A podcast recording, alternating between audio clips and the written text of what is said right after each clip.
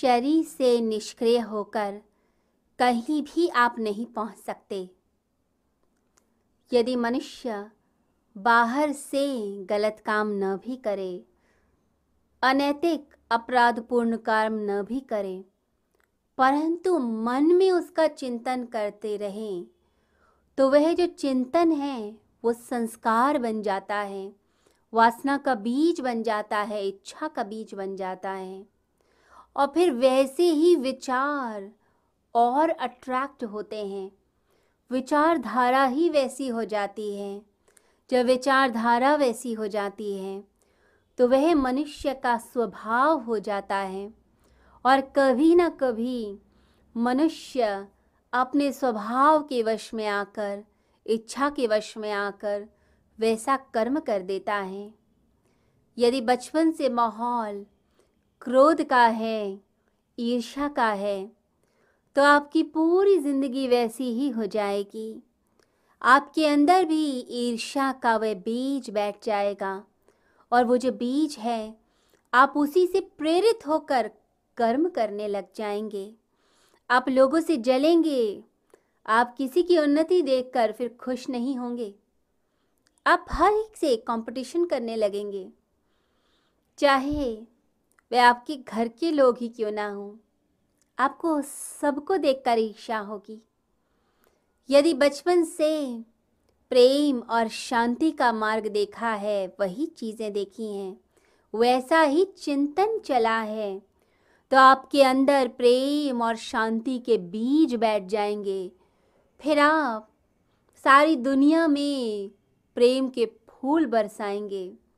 आप सभी के लिए अच्छा सोचेंगे और अच्छा करेंगे। तो जैसा मन में चिंतन चलता है, वैसा ही कर्म हो जाता है। इसीलिए अपने विचारों को ठीक कीजिए। विचारों से सूक्ष्म यात्रा शुरू होती है और वो स्थूल जगत में ले जाती है। तो विचार से शुरू होकर संसार तक जाती है, कर्म तक जाती है। अच्छा सोचिए अच्छा करिए। बार बार सिखाया जाता है कि बच्चों को अच्छे संस्कार दो, अच्छी बातें बताओ। माता पिता को जब वे चर्चा किया करें आपस में तो भी अच्छी बातें करनी चाहिए। क्योंकि उनकी सभी बातों को बच्चे सुन रहे होते हैं। जो मन होता है, तीन साल तक की उम्र तक बहुत सारी चीज़ों को ग्रहण कर लेता है।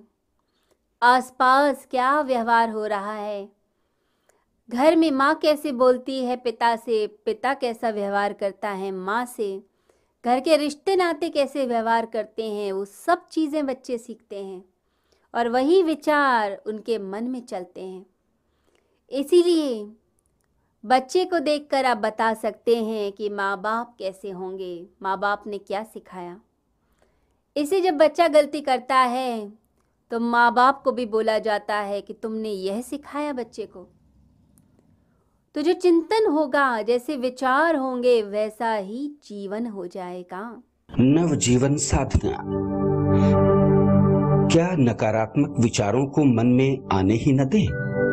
ये हमारे वश में है। क्या तनाव की जड़ें मन में उपजेंगी ही नहीं?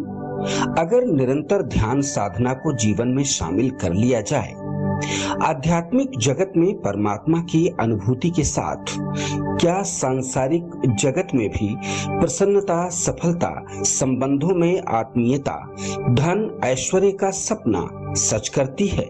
नव जीवन साधना? तो इसका जवाब है हाँ इस कल्पना को साकार रूप देने का संकल्प है।